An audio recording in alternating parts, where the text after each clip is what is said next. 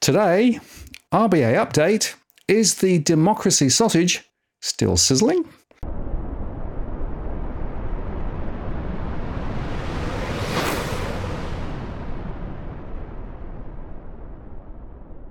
Hello again, it's Martin North from Digital Finance Analytics, our latest post covering finance and property news. Joined today by Robbie Barwick from the Citizens Party. Hi, Robbie. How you going? Excellent, Martin. Just back from a week in Canberra, and uh, it's it's a good week, and I think we're close to declaring victory on the uh, the fight to save democratic authority over the RBA. So I wanted to brief people uh, on that, and I think people should be if people have participated in this should be quite thrilled. It's uh, it, we're getting quite close. Yeah, it was quite interesting. Uh, I made a show last week on the uh, the Senate hearings, which were actually pretty astonishing, right? Because the only people who were actually mm. supporting the uh, the idea of uh, decoupling um, parliamentary control of the RBA were a few academics and those linked to the global banking cartel. Uh, everybody yes. else said this is a bad idea. Well, indeed. Now, can I? So I, I want to add to your plug there. Uh, to the viewers of this program now, if you haven't seen um, what Martin did a few days ago or at the end of last week, called it's um it's a question of democracy, I think it's called, right, Martin? Yep. Um, you must watch it because that hearing has pretty much sealed the deal um, in terms of this campaign. And the the extraordinary thing is the day before, uh, Martin, I was at a, a, a, Senate hearing on bank branch closures, and I there were quite a few Liberal senators there, and I mentioned that I'd be in Parliament this week to talk about the RBA issue, and one of them said, sort of in an offhand way, said, "Oh, oh, well, we're voting against that," and he meant we're voting they go, they're voting against repealing the the, the government's veto over the RBA, hmm. and I was quite taken back because like we've been following this closely and we've been hammering them, right? But we hadn't had that kind of definitive feedback yet. I said, "Are you sure?" He goes, "I'm pretty sure." um, so anyway, I thought, okay, well, that's what I better find out this week in Parliament. But the next day was that was the hearing that you've that, that you did the story on last week with those clips from the hearing, and that is um, as good an indication as you'll ever see of of the position of the of the coalition because the Liberal Party senators in that hearing getting to question real heavyweights. Now I don't, you know, I'm not fans of these people, um, or complete fans, especially someone like Peter Costello, but they are heavyweights who spent decades working at the pinnacle of monetary policy in Australia, right? And this succession of heavyweights not they didn't just disagree with the idea of getting rid of the government's veto over the RBA, they ridiculed it, mm. right? And and and when the Liberal senators saw that, and then as Senator Dean Smith asked, you know, as you've alluded to, who who do you have? You you in the Treasury and the RBA review, who do you have um, with with lived experience? You know, uh, compared to these gentlemen, um, who is advocating for this, and they couldn't cite anybody. And in fact, um, this is a this is a detail that most people don't know. The one person they did cite, Martin, as this expert who recommended getting rid of the RBA review, is Andrew Levin from the U.S. Federal Reserve. He's actually he made his recommendation in the capacity of being a, an academic at a university in the United States, but he was on the Federal Reserve board. He was actually on the board mm. a couple of decades. The decades leading up to the 2008 meltdown of the global financial system that the Federal Reserve caused. Right. This is this is the this is the guy who was a board member when Greenspan, Alan Greenspan, famously did the Greenspan put. You know, every time Wall Street would get into trouble, he'd drop interest rates, and every time they'd get into more trouble, he'd drop interest rates again until finally, to, in 2008, it just couldn't continue and it blew up. Um, that guy is the only guy they could cite. Anyway, it did not impress the senators at all, the Liberal senators. And when I saw that, I thought, well, this is almost game over. And I'm happy to report from um, my meetings uh, this week in Parliament. I'm pretty sure we've got we've um we, we're we're well. here's the thing I don't want to be a downer in the sense that it's always important to wait till the final vote, but I'm as confident as I've ever been prior to a final vote where this one is going to go, with the caveat that because we're talking about such a mo- momentous power struggles here, there you you know you do have to expect there there could be some rearguard action to try and save salvage this thing. What I would like to do, Martin, is give the, your viewer the sense of how this came about because once again, this is an example of the process that we are um, involved in through your channel, through our channel, etc. Working. This was a this is this is a victory, a, a, a looming victory which is a result of the people engaging with the process, and we've been able to um, fight this terrible one um, back. Mm-hmm. Yeah, and just uh, to be clear, we're talking about the Section 11 power, which uh, uh, essentially means that the RBA is ultimately accountable to Parliament, and Parliament, yep. In very adverse situations, could intervene. They haven't used the power but uh, the fact is, the power is there. And interestingly, the people who were advocating for the removal of that power were precisely the same people who were uh, involved in the good old bail-in discussion and trying to actually be able to steal our deposits, exactly. and who are very much advocates of the global banking system and the central bankers leading the way, the technocrats setting the agenda uh, without any checks and balances with regard to dem- democratic responsibility. So this is this is not just an academic argument. This is a really critical discussion about yep. what the nature of democracy is and who ultimately is calling the shots. And that's why this is such a critical issue. I'm very interested, of course, because Albo was actually um, in question time a couple of days ago, basically. And his only response was to try and ridicule ridicule the, the, the, the other side because um, he had no other arguments. And it's astonishing to me that the Labour Party is the party trying to advocate for this yes, uh, removal. That's right.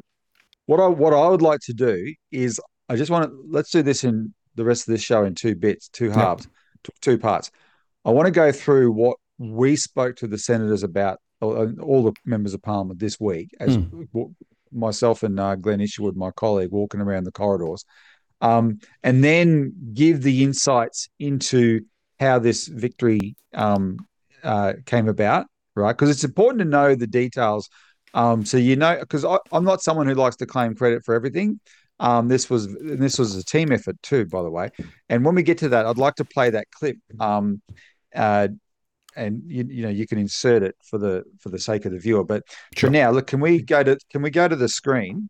Um, and this is so this is what we took. There's a I got some really good advice years ago from someone who was experienced in doing the kind of work I do, but for a lot longer. He said you got to talk to politicians like they're a third grader.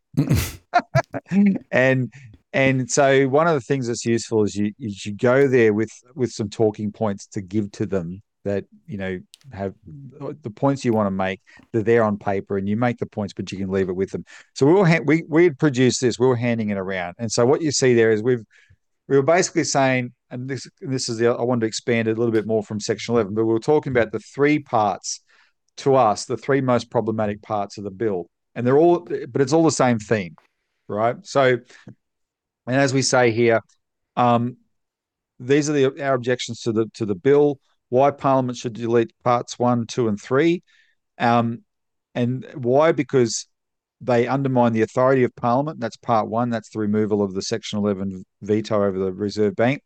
They undermine the authority of the Reserve Bank over the private banks, which is part two of this bill that Jim Chalmers is trying to get through and they undermine the necessity of the financial system to serve the people and the real economy. And this is in part three of the bill. And it, like when you see them all together, you realize, man, you you really are wanting to separate the financial system from any obligation to to actually help people. You know, the the the, the idea of a financial system serving the people, serving the real economy, they don't want that. And that's what you're that's what um, we identified, you know, you were alluding to before with the question of bail in. Since and it's been most you know there's it's been a fantasy by the technocrats forever but there's but since 2008 the the powers that be have said well financial stability system stability has to be preserved at all costs and and and we have looked in depth at this argument, and it's entirely separated from the the actual the question of well, hang on, is this financial system that we're keeping stable is it fit for purpose? Is it doing what we need it to do? That doesn't matter. Financial suit it's it, it's fit for its own purpose, right? It's a it's a system that serves itself. Forget everybody else, and that is something that they they really want to enshrine in this bill. So um, I'll go through it. So the big one is section just, 11. Right? Just, is, just one sorry. thing. Just one thing. Remember, of course, that they have basically removed the concept of the welfare of Australians. Yes. Right. The RBA well, had three objectives. Right. We'll, we'll, come on to it, but I just want to underscore that because yeah, yeah. it amazes That's me. It. it amazes me that that has not been focused on by the media at all the concept that the Reserve Bank is now not interested in the welfare of Australians. What? Well, um, it, it is something that should have been focused on. Now we have reported on it, but one of the, we actually had to sort of take a tactical decision months ago to say, okay, to get a breakthrough on this question, we are going to fo- have to focus people on part one of the bill, the repeal of Section 11.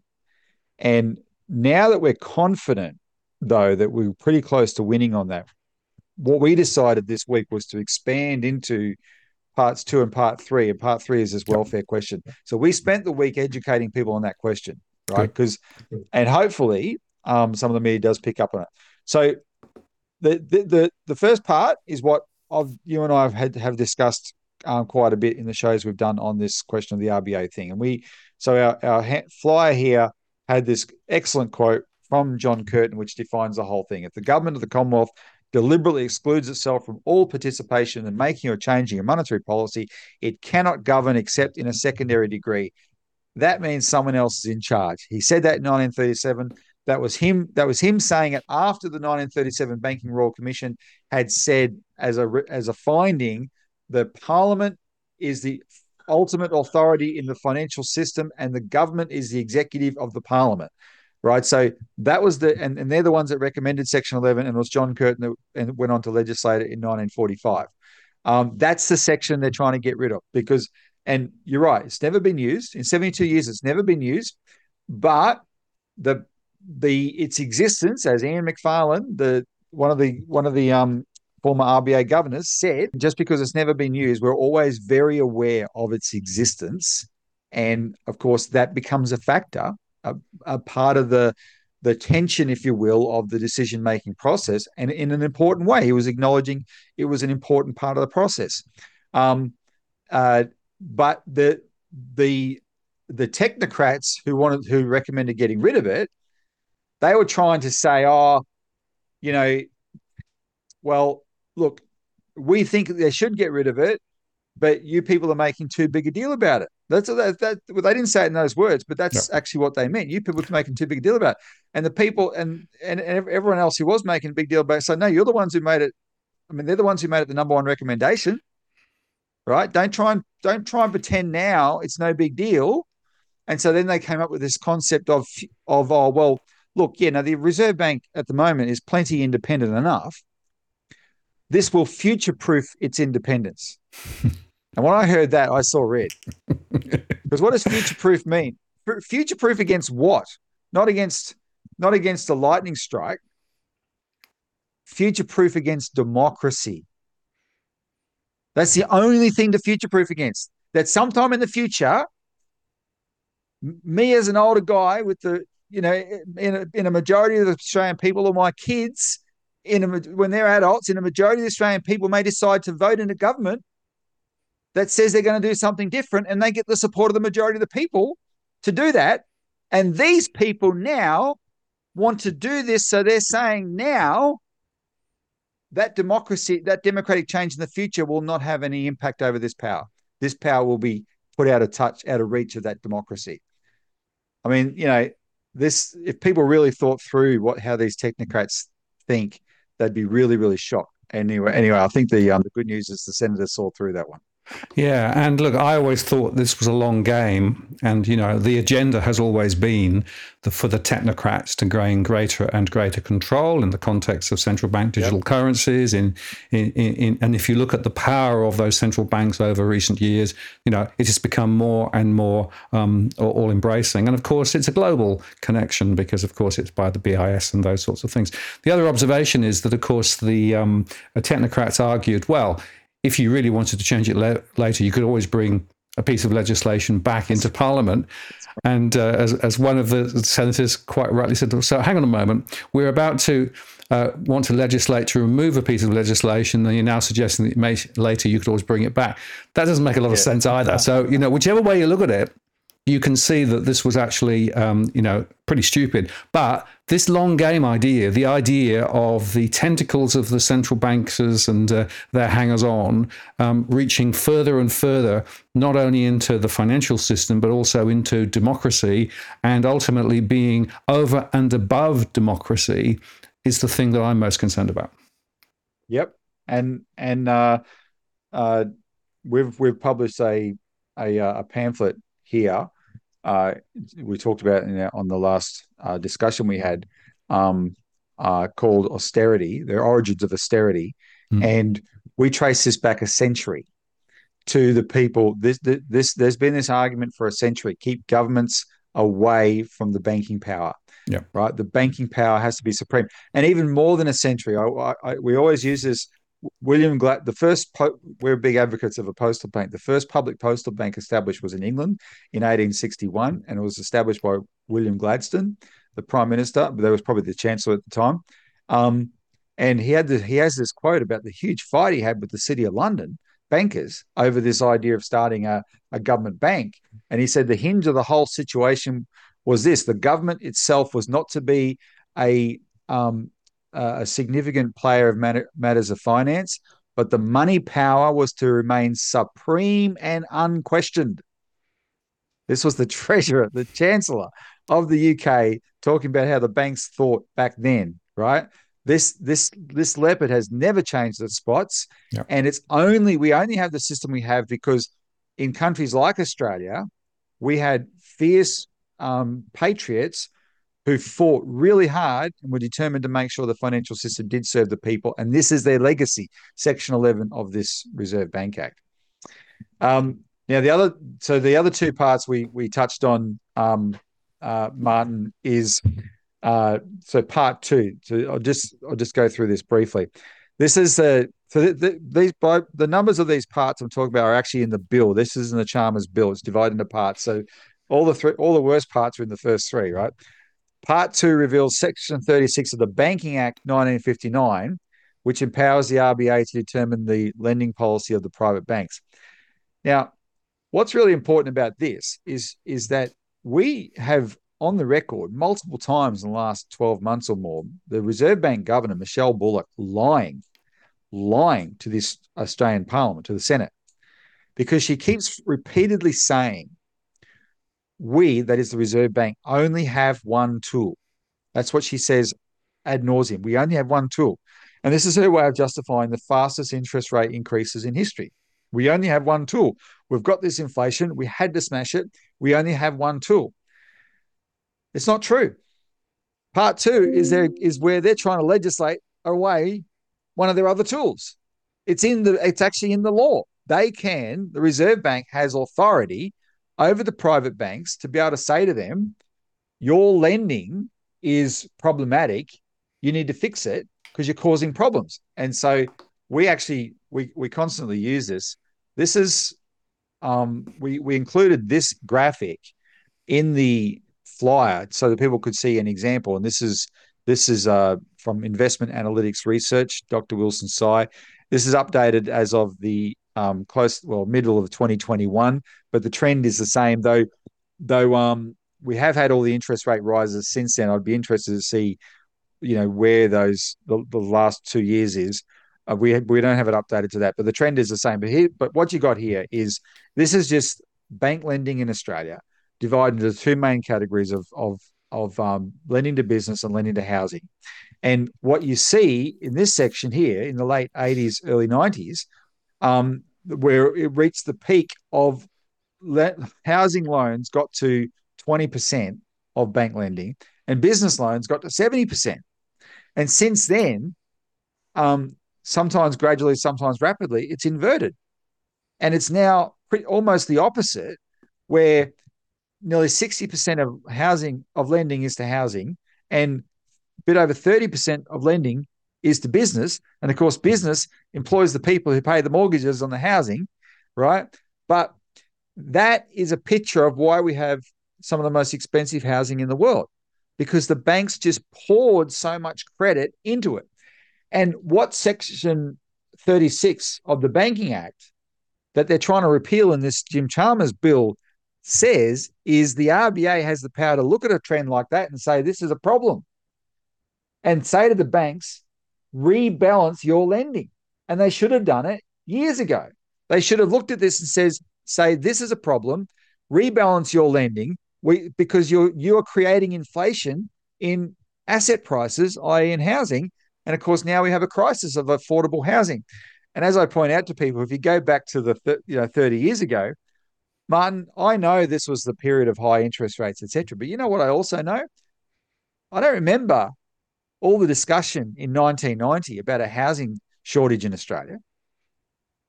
So you only had 20% of bank lending going into housing, but no one was complaining of a housing shortage in Australia, right? There was no rental crisis in Australia per se, um, like we have now. So isn't that ironic?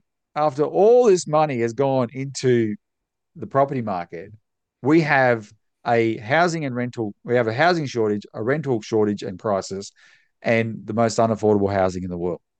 Yeah, right? and so, yeah, and, and just on that, Robbie, um, it's very important to understand that the Bank for International Settlements imposed the risk weightings differentially between lending for housing versus lending for other purposes. Yep. And essentially was a global catalyst for pushing more and more funding and lending into the housing sector. So again, it's the technocrats, it's those international players yep. who set an agenda, okay? Neoliberalism, market forces, let the markets speak, but also tweak tweak the markets then by risk weighting housing much more advantageously to the banks, and the, because the banks said, well, our, our, losses are a lot lower, so therefore we don't need to hold as much capital. So the banking system created the problem in the first place. And I, I always get really frustrated when people say, ah, oh, we don't have a problem. You know, the housing market's fine. No, the market is not a free market. The housing market is not a free market, no, right? It's been manipulated specifically over the last 30 to 35 years.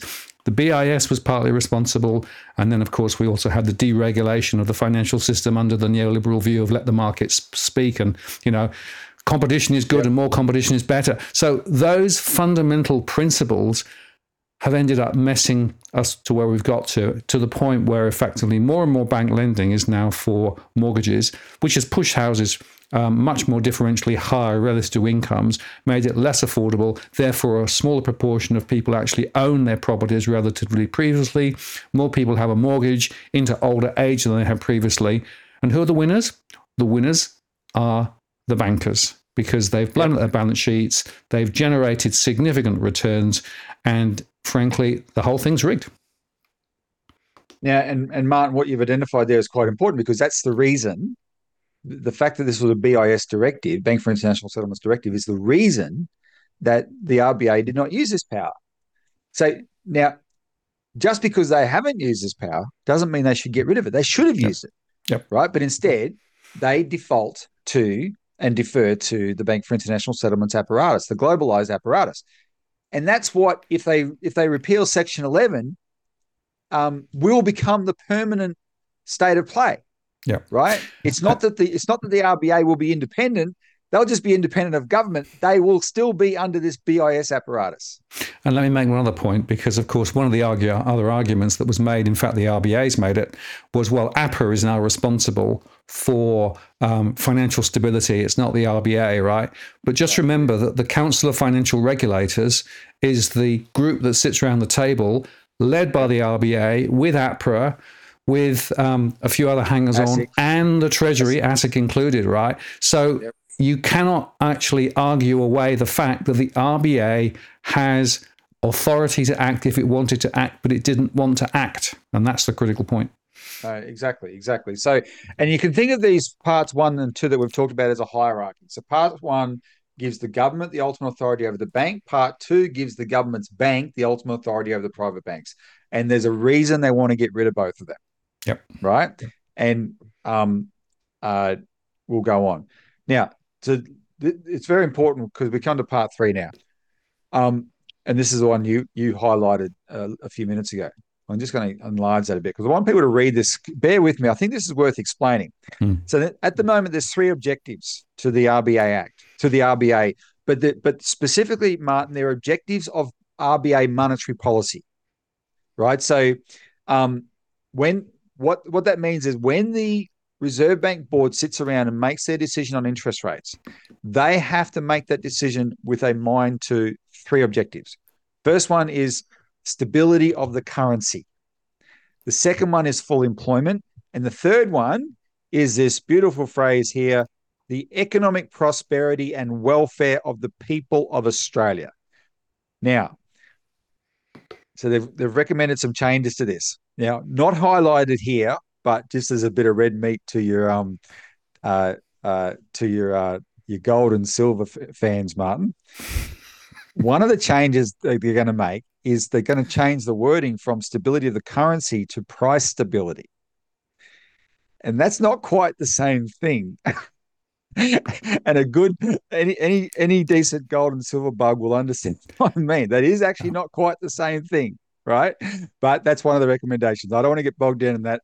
Do another show with someone about that one. Um, uh, this bigger one though is they're going to take out this this objective, the third objective. They're going to take it out from being an objective of monetary policy and make it an overarching objective of the RBA as a bank.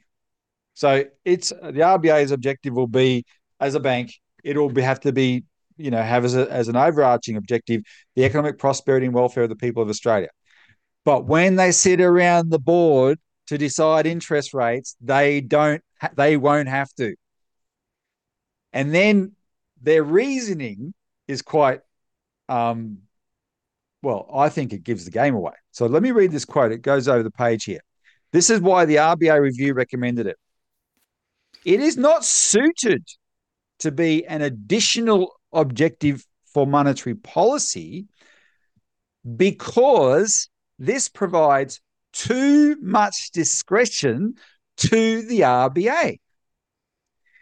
Now, marry that, if you will, with the idea they want to take away any government oversight over the RBA so it runs its own show. What do you call that if not too much discretion? But anyway, so there's a contradiction there just in terms, but put that aside. But think about what this actually means. That wording, it is saying, provides too much discretion to the RBA. But too much discretion for what, Martin? It's not too much discretion to go and grow, go and grow carrots in the RBA's garden. It's not too much discretion to, you know, go and legalize derivatives. It's too much discretion to benefit the people of Australia. The discretion is only in one direction. Oh, that's too much discretion. And then they have this completely ridiculous justification that the other two objectives add up to the economic prosperity and welfare of the people of Australia anyway. If you have price stability and full employment, that equals the economic prosperity and welfare of the people of Australia. No, it does not. I, I use a very simple example here, and there's a million others. But what does full employment mean in Australia? How do we define full employment? First of all, economists define full employment and have for years as you know pretty much five percent unemployment. Um, uh, so support, pity the five percent who aren't included in the real world, right? They're not. They don't count. Second of all, you work a month. Uh, you work an hour a month in Australia. You're officially employed. That does not equal prosperity, but it equals employment, right? I mean, this, this, this, this, these things do not add up. That to economic prosperity. So when the RBA has to make its decisions now, now I would argue they've been they haven't been good at following this um, objective, but that doesn't mean we should get rid of it. That means That's the reason why people parties like ours existed. That's the reason why the Greens have been making an issue out of this. This has reached crisis points in Australia, and we're the ones that are saying, hang on, it's in your own legislation. Do your job. You are not, and whatever the RBA achieved with reining in inflation over the last two years does not equal the economic prosperity and welfare of the people of Australia. They've smashed the people of Australia to achieve this this um uh, to, to, to claim they've reduced inflation, right? They've absolutely smashed them. There's a reason these people put this in. The people who legislated this put this in, and it, it would be a terrible thing if they got rid of it. Um, and I think you know we were able to make some pretty significant these points. Uh, we got through to quite a few people. Uh, there's only there's probably about a month to go before they vote on this, and and hope we'll, we'll keep hammering these these points two and three now that we're confident, more confident in point one, part one, um, because they are. I hope the viewer can you know understand now that we've laid it out. They actually are incredibly significant. Yeah, absolutely. And look, I've got a perspective here, which um, um, I want to use an analogy. You know, we we just watched uh, recently um, a moon lander, you know, from Earth to the moon. Yeah, yeah, yeah. They sort of were controlling it, but they were, you know, they had lots of issues, and it ultimately didn't quite land how they wanted it to land, etc., etc. But the, the, the RBA has this same philosophy about the economy, right? So they're sort of twiddling the dials, and they're what they're trying to do is to actually, you know, keep within this two to three percent band, and that's all that we're worrying about. And they're looking at the dials, but they're not actually thinking about the hang on, where am I in space? And you know, is it is it creating the right or the wrong outcomes? And and actually, if you think about full employment, right, what it basically says is work till you drop. That's what they're yep. on about, right? So, so again, what we have is is this concept of, of, of, free market driving a particular set of outcomes, but they're only twiddling a couple of dials. And just like the um, problem with the lander on the moon when it actually um, hit a bit hard and then broke some legs and didn't really work, although they're claiming victory retrospectively, even now, I notice. Um, and at some level, it was a victory, but it wasn't a complete success. I think the RBA is in the same boat, right? So basically, they've got this myopic, narrow view of how they're actually controlling the economy, and it's like they're almost masters of the universe. You know, they're playing this sort of you know this game where they're twiddling the knobs. In the real world, in the real world, we've got a lot of people who are very much up against it at the moment, and the economy isn't working for them. And, I think maybe finally the politicians are beginning to wake up to the fact that there's actually a broader narrative that needs to be explored. Now, fingers crossed, hopefully that'll be the case. But I'm astonished that Labor is the one driving this change in. And, and you know, I'm so grateful to those who actually reached out to their politicians and sent emails and phoned them up and made a fuss because that has helped to raise this issue up and we'll get a better outcome as a result. Well, let's talk about that now, but let's start. Sorry, I just bumped that. Let's start with um.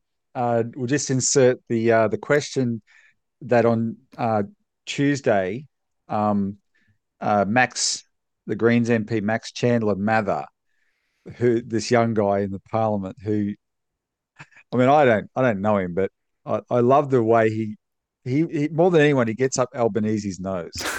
Uh, and I, have got I, I told someone this comparison. I I because Albanese is supposedly he, like he's known as a almost a warrior of the mm. left right? Now whatever your view on politics is you want people to be true to themselves right so you, you, know you may not like the left, but the left, what it, what the left traditionally was, are the people who are genuinely dedicated to improving the lot of the working class. That's what it, you know. There's a whole bunch of cultural stuff and whatever, and I won't get into that. But what originally, you know, what originally was was that, and that's what Labor likes to claim that that they are.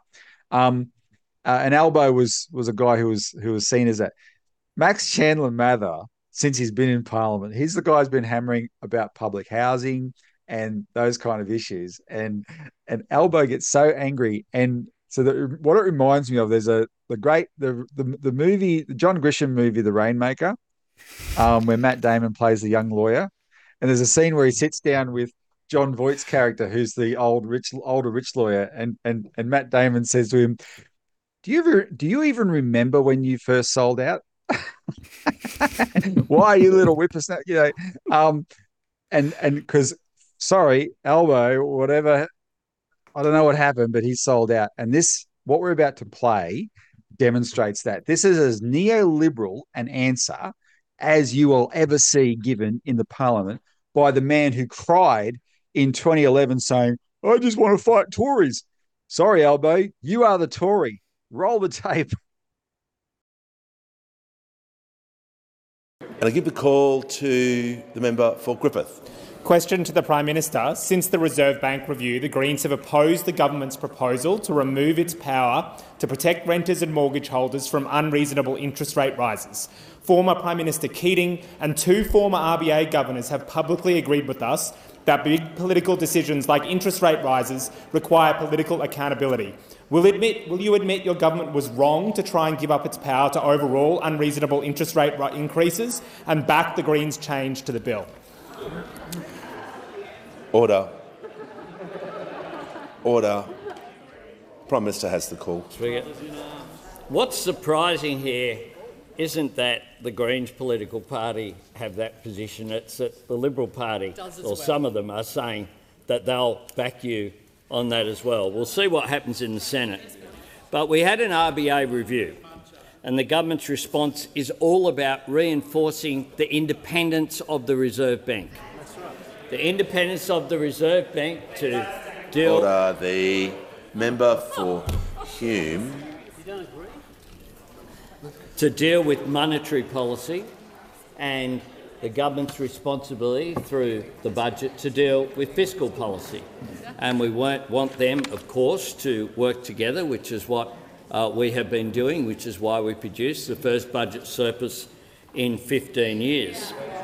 Now, Senator Order. McKim has shown through his sniping from the sidelines that he knows nothing about how the RBA functions and he doesn't understand the review and he has found a kindred spirit in the Shadow Treasurer. The Shadow Treasurer uh, was consulted Order. by the Treasurer for more than a year. And he has never mentioned once, once, any proposal to override power as a concern. Uh, this only shows that it's all about political posturing and opportunism and not considered. The member for Hume is going to cease interjecting for the remainder of this answer or to be warned. Not a considered view about the policy.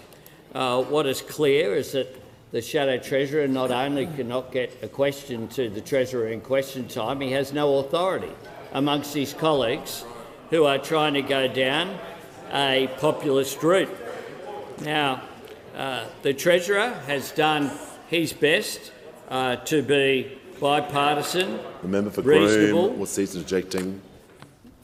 The light shines upon the member for Groom, Mr Speaker, but it doesn't make him any brighter. um, Mr Speaker. Order. Order. Mr Just Speaker. Order. Members on my left. Just going to ask. Just, just going to ask the Prime Minister. Just the member for Barker just going to ask the, the Prime Minister to withdraw that comment. I, I withdraw, Mr Speaker. To assist the House. Um, Order. Uh, Senator Hume has said this, which I, is beyond my comprehension. Uh, in fact, Order. in fact, it keeps the RBA more Order. independent if the government can override them. That's the position of their shadow minister in the other place. They want to side with the Greens. You can wear it. You can wear it because we expect economic irresponsibility from them, but we expect a little bit better from mainstream political parties.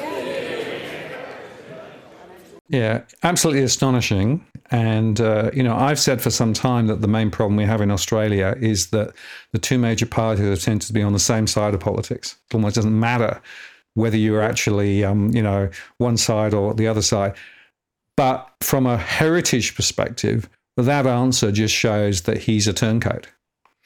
Oh yeah, no, for sure. And this is, you know, we we're quoting his predecessor, Labor Prime Minister predecessor John Curtin, and he is trashing that whole legacy, trashing it. And then what he so, but what he's really angry at is we, Martin, we have got the coalition, which he calls the other responsible party, right? We have got the coalition on the run. And and that is not because the coalition has, you know, necessarily has principles here. Individuals do, but that's and this is what I wanted to explain to people. So this is how this victory is is shaping up, how it came about. When this was first handed down, um, there was immediate opposition. The Greens were opposed straight away, and the Greens. Um, it's really sad, but the the uh, they had a really good advisor who died later last year, but he was he was still uh, there in Parliament with them um, when this review was handed down, and uh, he helped you know lead the lead the the Greens to say no, we're going to oppose this. So the Greens declared their opposition from the beginning. We declared our opposition from the beginning, and you had some others, um, including um, uh, Senator Malcolm Roberts from One Nation, and a couple of Liberals, like Senator Gerard Rennick, said no. This is we're not going to. I'm, I'm not going to support getting rid of Section 11. Right? We, the Citizens Party, we made a video called "The Great Betrayal." and actually gave the history that we've elaborated in an elaborated way that is in this um, flyer that we've got here. So the Greens the Greens were opposed, we were opposed, and and uh, uh, One Nation. Now, um, the first thing that we've achieved was the was the inquiry, and that was achieved last November. So when they introduced the bill last, when Jim Chalmers introduced the bill, it went to a Senate inquiry. Now that's usually a matter of course, but it wasn't supposed to because a week after the inquiry started, Jim Chalmers complained, and he and he accused um, Angus Taylor of reneging on their agreement because this is the most important thing. When the review was first handed down, Angus Taylor, the shadow treasurer for the Liberals, was gushing over it.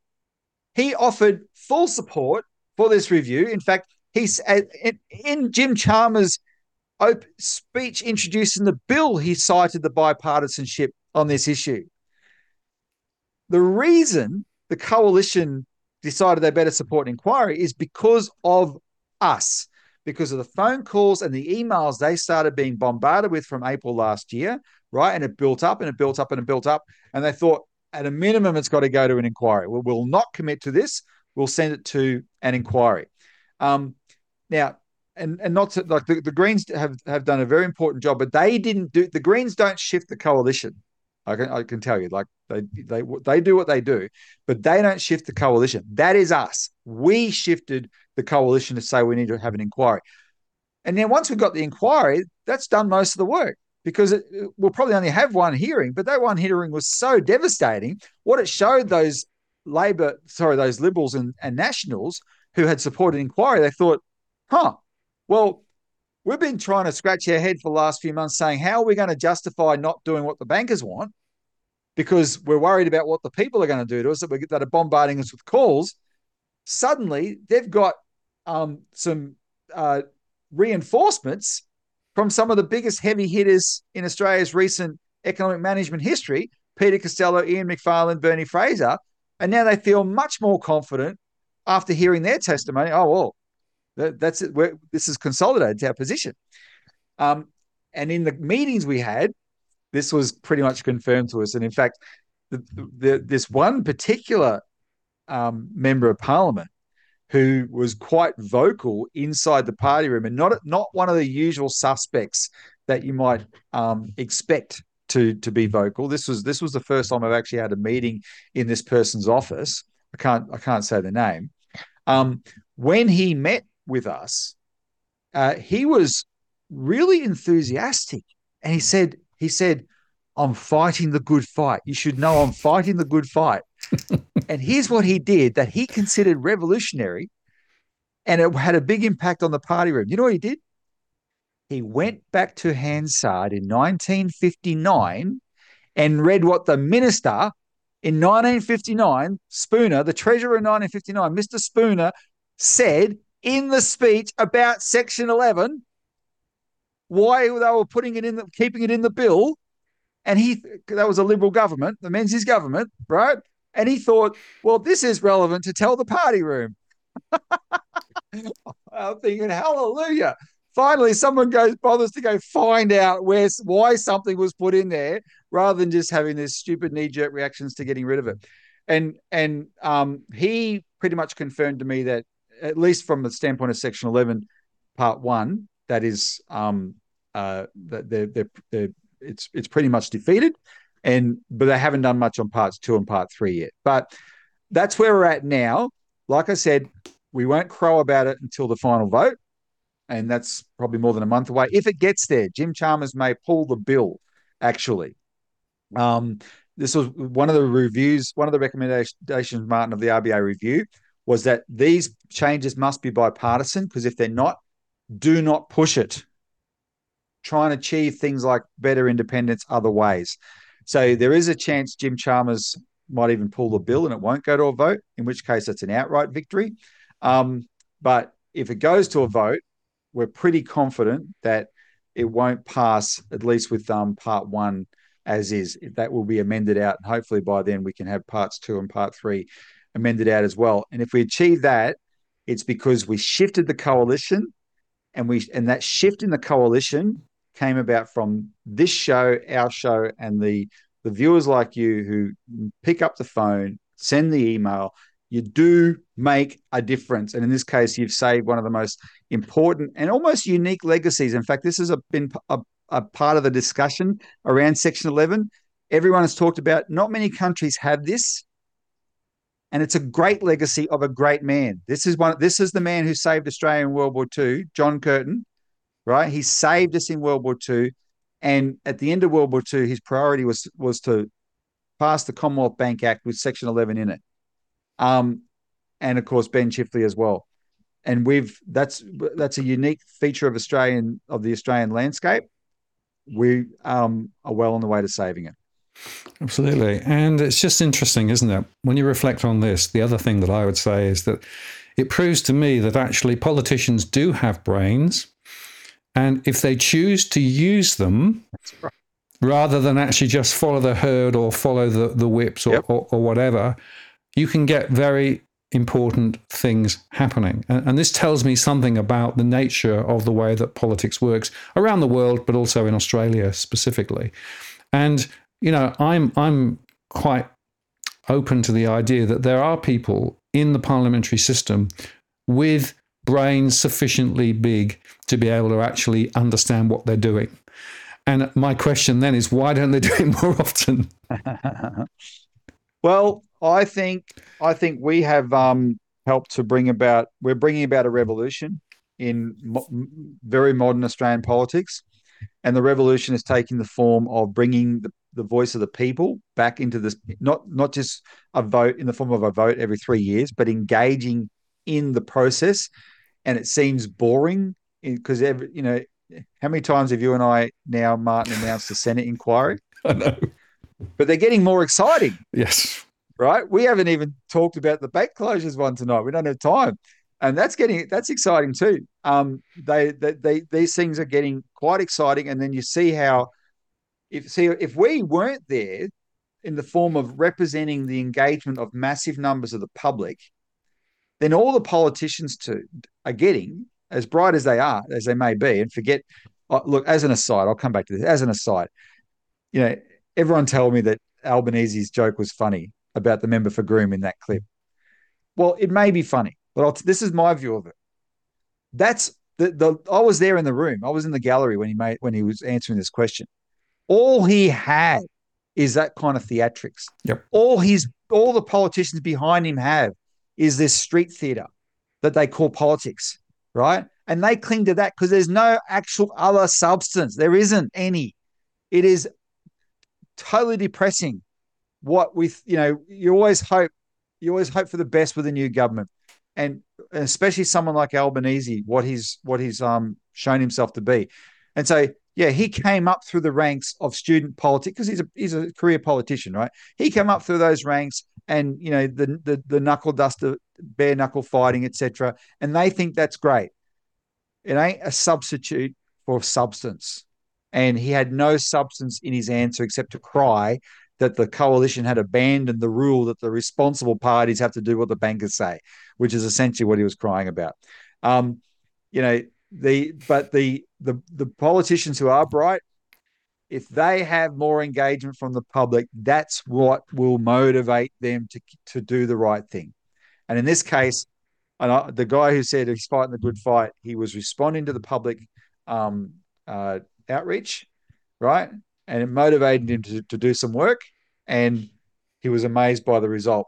And, and might I say, it doesn't hurt that um, a whole bunch of these guys are looking ahead a year to the fact they have to get re-elected again.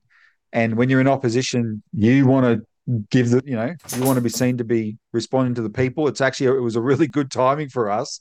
Um, maybe we might not have achieved this in this in this way if, if this was done in 2022, right? When when the government was newer and more arrogant. But this is really uh, good timing for us, especially from the standpoint of the coalition. So look, if you participate in this, back pat yourself on the back. If you're someone who's a regular viewer of, of Martin's shows and and um, um, you know discussions with me, etc., and you have you've yet you've yet to find the motivation to actually do it, and you think, oh, you know, look, it's working, right? And you should add, and don't think, oh, well, they don't need me. No, no, we do need you. Make sure that next time you make the call, you send the email, you the things that we've identified are worth engaging in, engage because we um can have these uh, successes. And yes, I haven't declared total victory yet, but we're well on the way.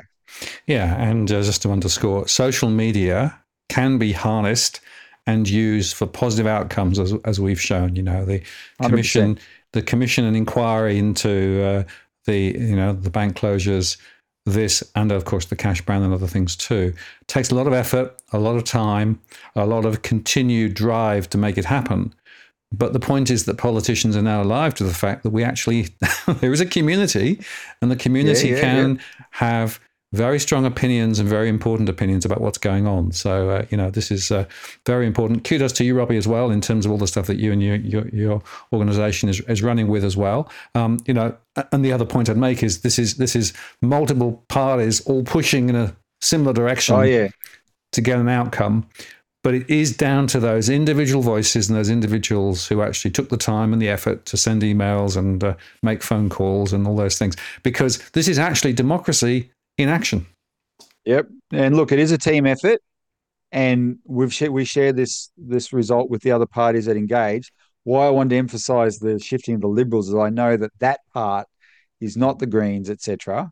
They've done their job in a really good way, and I really ta- I really admire their stance on this and how what they've done, and they've led the fight inside the parliament. But they don't shift the coalition; it's the people in the in the community that do, and that's something you know I'm absolutely convinced you can identify. Hang on, that's what we did, right? And when you know that, you feel more, more and you can identify what you, the, the the results you've had. Um, uh, you, you need to feel more empowered and more resolved to do more.